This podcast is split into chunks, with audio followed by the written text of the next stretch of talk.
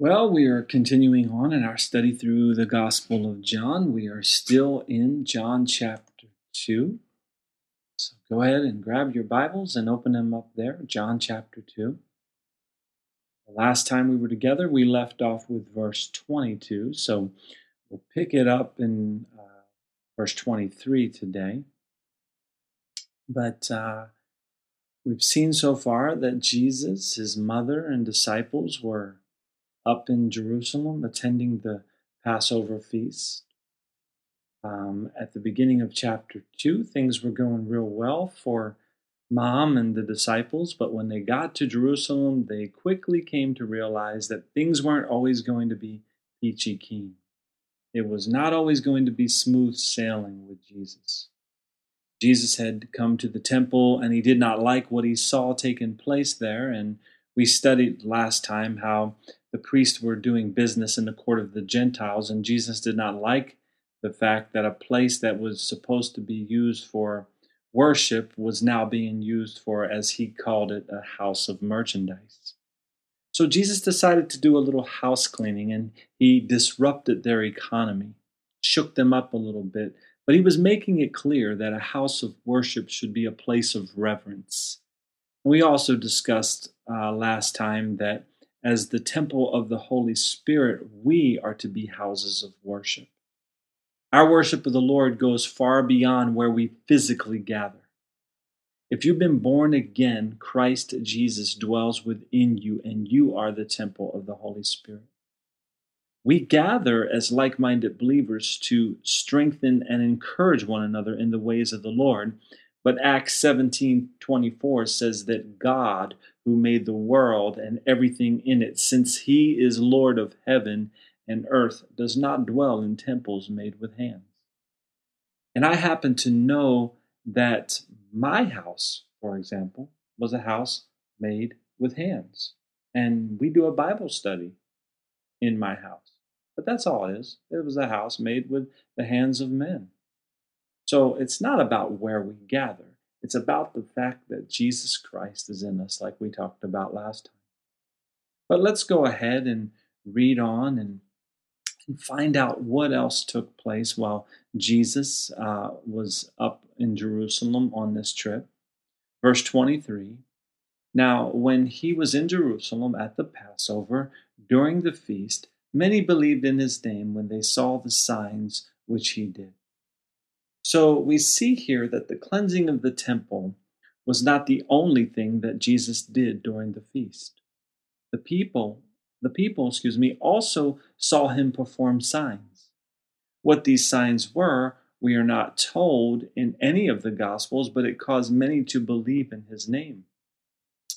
And if you remember the last time we talked about the Greek word pisteuo, and we discussed how that word is used to denote conviction and trust? Well, that's the same word used here in verse 23. Many were convicted in regards to Jesus, but verse 24 says, But Jesus did not pisteuo or commit himself to them. It's the same Greek word. They were convicted as to who he was and placed trust in him, but he was not placing any trust in them. Why not? Because he knew all men. See it? You see, Jesus is God in the flesh, and he does not need the testimony of man. And he knows what is in the heart of man, each one of us. He knows what's in your heart. He knows your thoughts. He knows everything going on inside of you. Okay? So uh, he knew what was in the heart of these people that were following him as well. Now, keep your finger here or mark John chapter 2, but let's just briefly turn to Matthew chapter 9. First book in the New Testament, Matthew chapter 9. And let's look at verse 1. We'll read verses 1 through 4. So he got into a boat, crossed over, and came to his own city. Then, behold, they brought to him a paralytic lying on a bed. When Jesus saw their faith, he said to the paralytic, Son, be of good cheer, your sins are forgiven you. And at once some of the scribes said within themselves, This man blasphemes. But Jesus, knowing their thoughts, said, Why do you think evil in your hearts? You see, Jesus was every bit man, but he was also every bit God. He took on flesh, but he is God.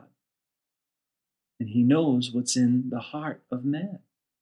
And we study that in John chapter 1, that he's God in the flesh. So as we see here, he knows everything about us. He knows what people think in their hearts. And looking back at John chapter 2, Jesus knew the hearts of these people who believed as a result of the signs he performed. It says in there in verse 25 of John chapter 2, he had, had no need that anyone should testify of man, for he knew what was in man. You see, faith is not a matter of the outward.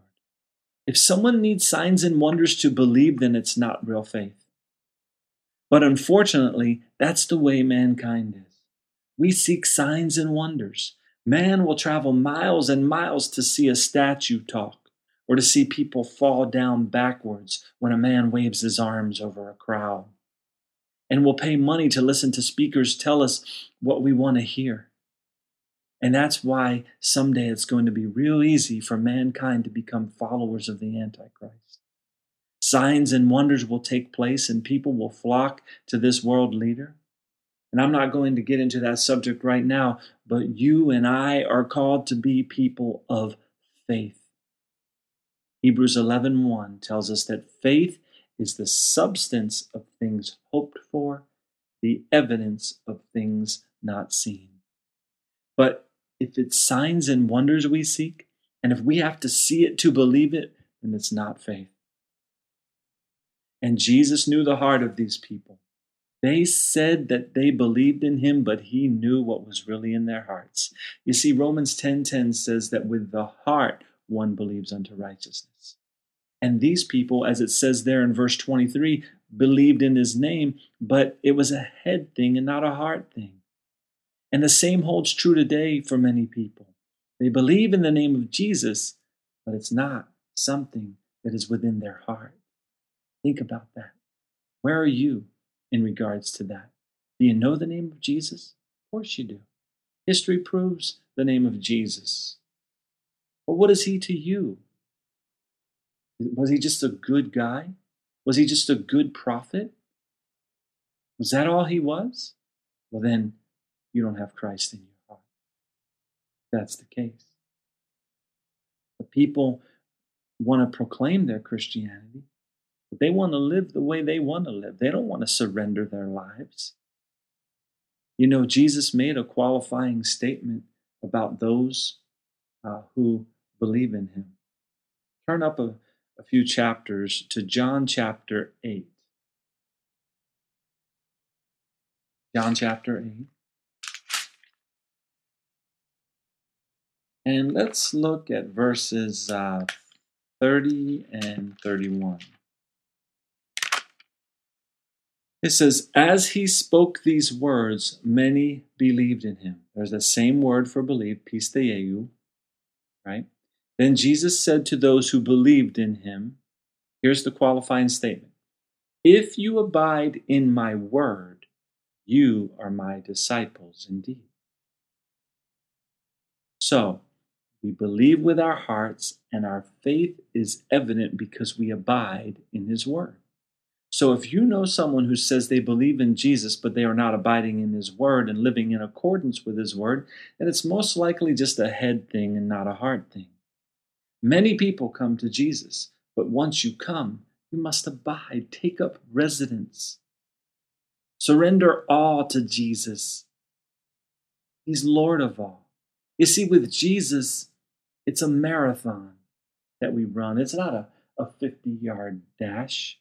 We've got to fight the good fight of faith. We got to press on. Many people come to Jesus and fade out quickly and walk away and say, Oh, I tried that Jesus thing, but they were never committed in their hearts with all of their hearts. You see, there are good times with Jesus, there are bad times with Jesus. There's turning water to wine, and there's the cleansing of the temple, like we talked about last time.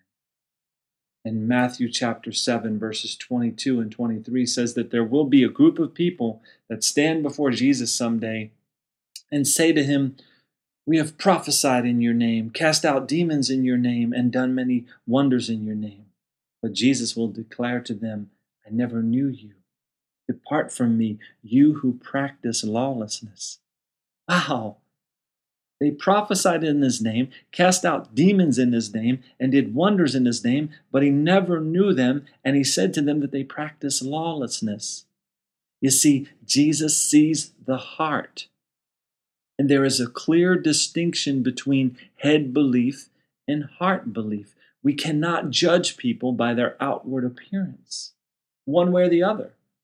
We can't say, oh, yeah, they're obviously a Christian because they go to church, because they do this, that, or the other thing. It's a hard thing. And we can't go around saying, oh, that person's not saved because, well, look at them. Look how they dress. Look at them. There's no way they're saved. Jesus looks at the heart. Okay? Let's turn back to John and let's uh, begin. Go ahead and go right on into John chapter 3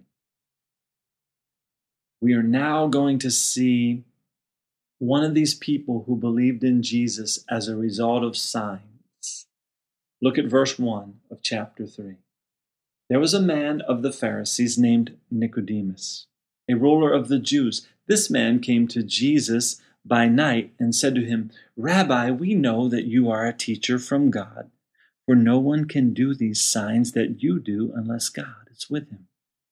So Nicodemus is really curious and he comes to Jesus at night.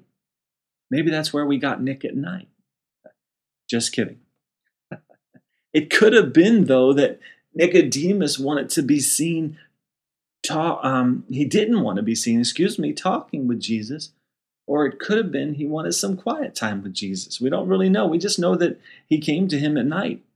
But you see, Nicodemus was a Pharisee.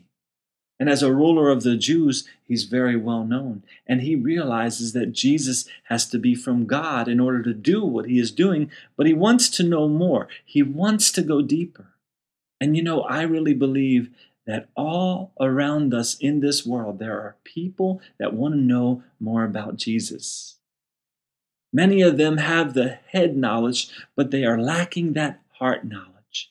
Maybe they've seen signs of Jesus in their lives, but they're not abiding in Him. And we got to be careful as to how we, as followers of Jesus, represent Jesus in this world. Because if they see you abiding in Jesus, maybe their curiosity will be piqued. And maybe when they see you abiding in Jesus, this will convince them to seek him out like Nicodemus is doing here. Remember last time we talked about the sign that Jesus was going to give to that generation? It was the sign of the prophet Jonah. And we studied that that was a, a sign of the risen Christ.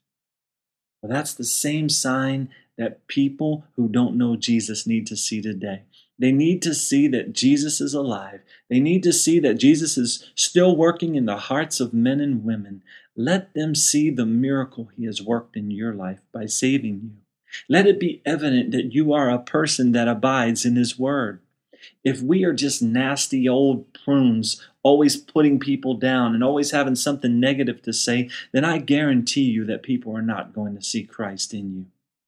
But you know, another mistake we can make is by letting them believe that because of their head knowledge of Jesus Christ, they're saved. Remember, Jesus said that in order to be his disciples, we must be abiding in his word. We need to lovingly give the word of God to the unsaved people that God places in our lives. We can't keep the love and the grace of God all to ourselves. The Lord desires that we make Him known. But we also shouldn't be hypocrites, proclaiming one thing and living another.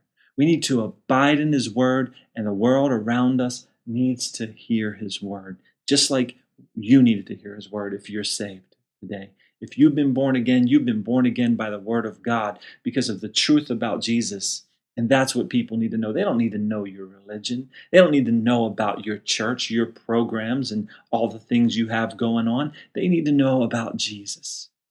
And this guy, Nicodemus, was beginning to realize that there was something more he needed to know. He was a well known religious teacher, but he was about to find out what it took to get to heaven.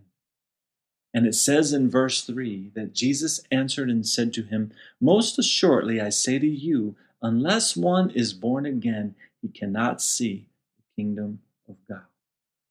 Wow. That's a pretty heavy statement. Nicodemus believed that Jesus came from God and he wanted to know more, but this blew his mind. That word there, where, where it says born again, the word again there is the Greek word anothen, and it means from above. So to be born again means that you are born from above. And the Bible gives us another clue of how we are born again. How is it that we are born again? Let's turn to 1 Peter chapter 1. So turn toward the back of your Bibles from where we are and look for 1 Peter.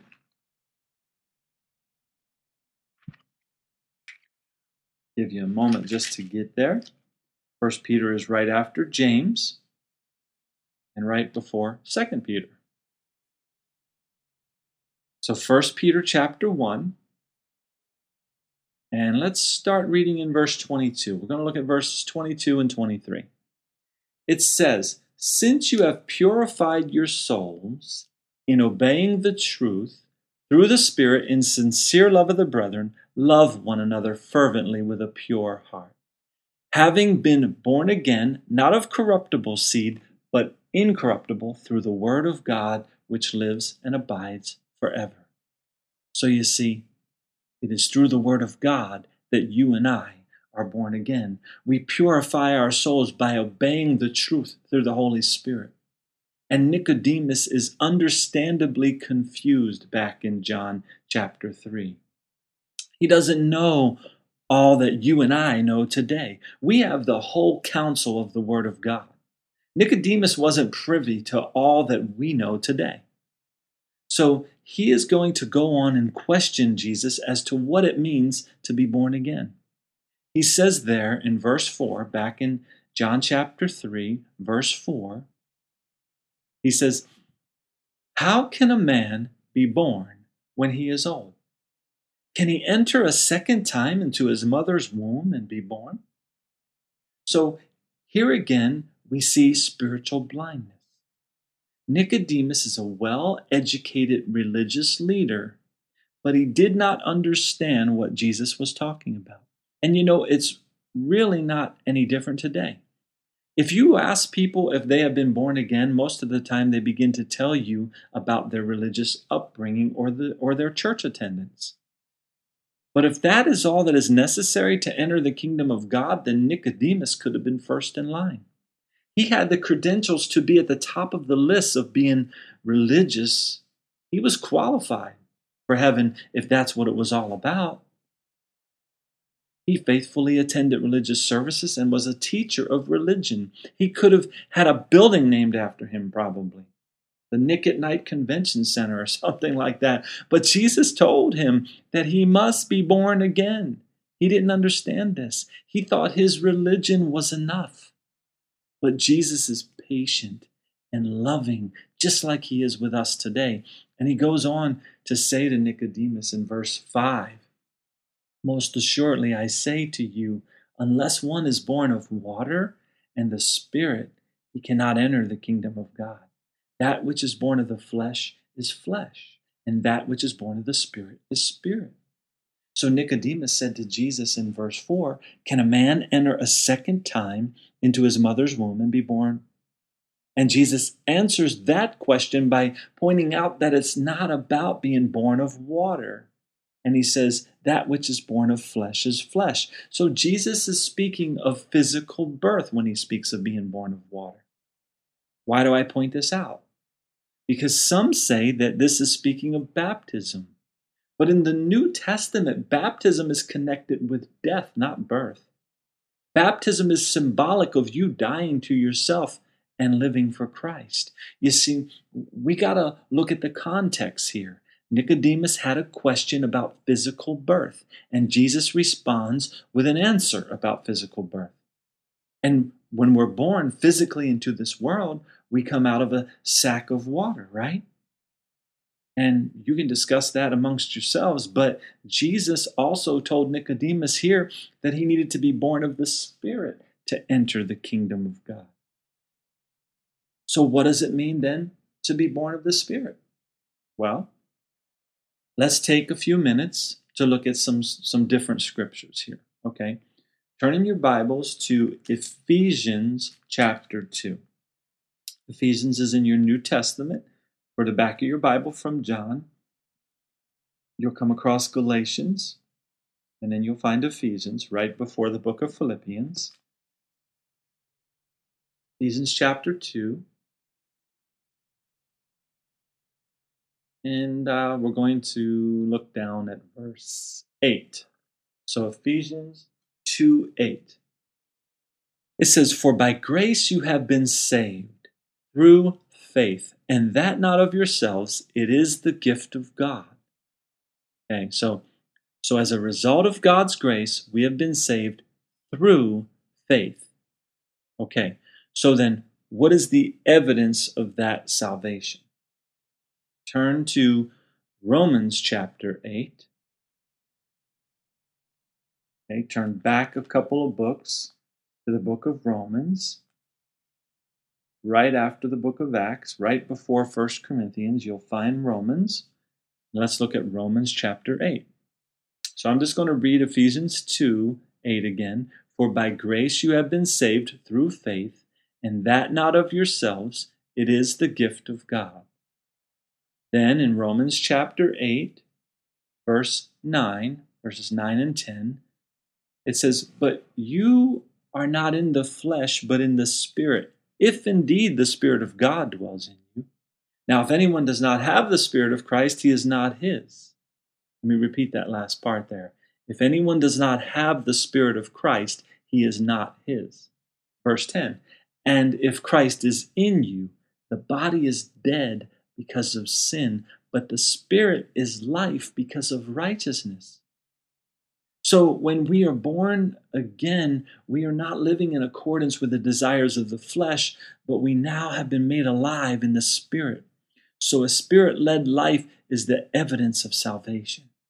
A flesh led life is the evidence of being dead in sin. You must be led by the Holy Spirit. Look here at, um, look ahead, Romans chapter. Actually, we'll stay right here in, in this chapter. And we'll look down at verse 14. Okay? It says, For as many as are led by the Spirit of God, these are the sons of God. For as many as are led by the Spirit of God, these are sons of God. Now, let's keep going here. And let's turn to Galatians chapter 2. So from Romans, you're going to go toward the back of your Bible. Right after Second Corinthians, you'll find Galatians, right before the book of Ephesians. Galatians chapter 2. While you're turning there, I'll just say that if we are people who are led by the Spirit of God, then what does that mean? What are the characteristics of our lives? So look down at verse 20, Galatians chapter 2, verse 20. I have been crucified with Christ. It is no longer I who live, but Christ lives in me. And the life which I now live in the flesh, I live by faith in the Son of God who loved me and gave himself for me. So you see, we still have a life to live in the flesh here on the earth, obviously. But the flesh is not that which is to lead us we are to consider ourselves as dead to the sin of the flesh and alive to Christ Jesus our Lord. You'll find that in Romans chapter 6 verse 11. You can do your own study on that. Romans 6:11. But the evidence of our being born again is the fact that we are led by the Spirit of God. So being born physically, right, is a result of a seed planted, a child being conceived, and a child coming into the world. And as we as we already looked at earlier, 1 Peter 1:23 says that we have been born again not of corruptible seed, but incorruptible seed through the word of God which lives and abides forever. So when we are born into this world physically as flesh, we are born from corruptible seed. You know what the chances are that every one of us in this that's listening right now, that's doing this Bible study, you know what the chances are that we will die? There's a 100% chance we will someday die. We've been born of corruptible seed. And every baby ever born is born a sinner in need of a Savior. Yes, even your darling little babies. They are sinners in need of a Savior. God does not have grandchildren, and that child will need to grow up and be told the ways of the Lord. And someday they will come to that age of accountability where they'll be able to, to understand this gospel message and they'll be able to receive or reject it. And that's where you and I are today. The majority of us as adults can understand the gospel message. You either receive it, receive Christ into your heart, and you are born again, or you reject it. And corruptible seed brought us forth physically. But when we are born again, it is of incorruptible seed. And what is that incorruptible seed that causes us to be born again? It is the Word of God which lives and abides forever. And that's why it's important that we abide in the Word of God and never walk away from the truth of it. So, being born of the Spirit means we are dead to the flesh. We abide in the Word, and the Word abides in us. And who is the Word? Jesus. The Word became flesh and dwelt among us, like we studied in John chapter 1, verse 14. Jesus is the only way to the kingdom of God. Salvation comes as a result of His grace and is received by us through faith. Salvation is then evident in our lives by the fact that we are led by the Spirit. Go ahead and turn back to John chapter 3. Nicodemus is being taught by Jesus what it means to be born again. Jesus goes on to tell him in verse 7 John chapter 3, verse 7 Do not marvel that I said to you, You must be born again. You see, I'm sure this was a hard thing for Nicodemus. And it's a hard thing for many people to accept today. All of that religious schooling and all of that training that Nicodemus had, and he is now finding out that it amounts to nothing more than a pile of rubbish.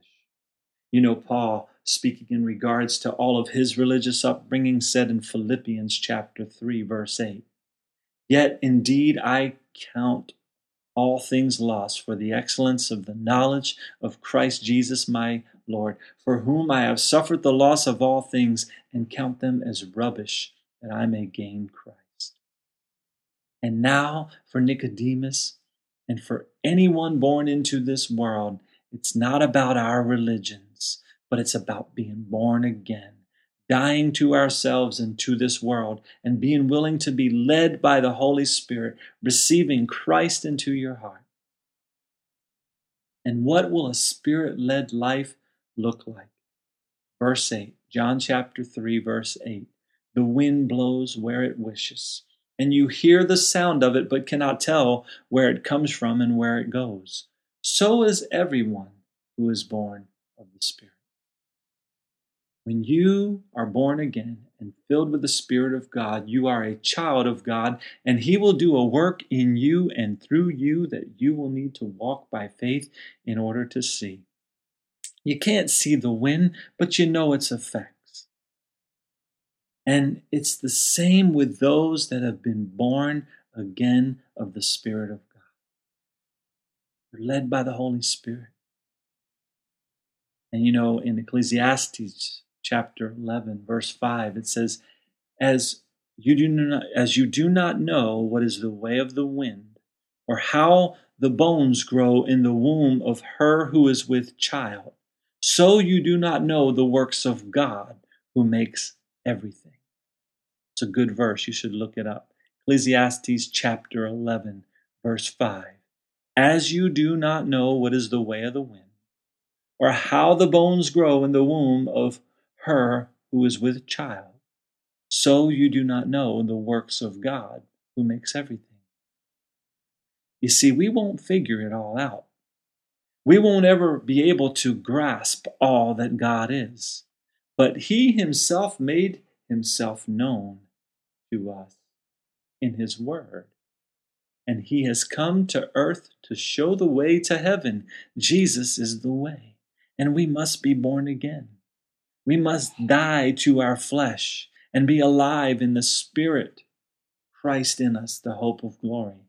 Then we will be led by the Maker of everything and the one who holds all things together, our Lord and Savior, Jesus Christ. Being born again is not just what you know in your head, it's about the one who knows your heart. Are you abiding in Him today? Are you abiding in His Word? Or is this world and this flesh life a higher priority to you? I got to ask you that again. Because we all have to ask ourselves this question Are you abiding in Him and abiding in His Word? Or is this world and this flesh life a higher priority to you?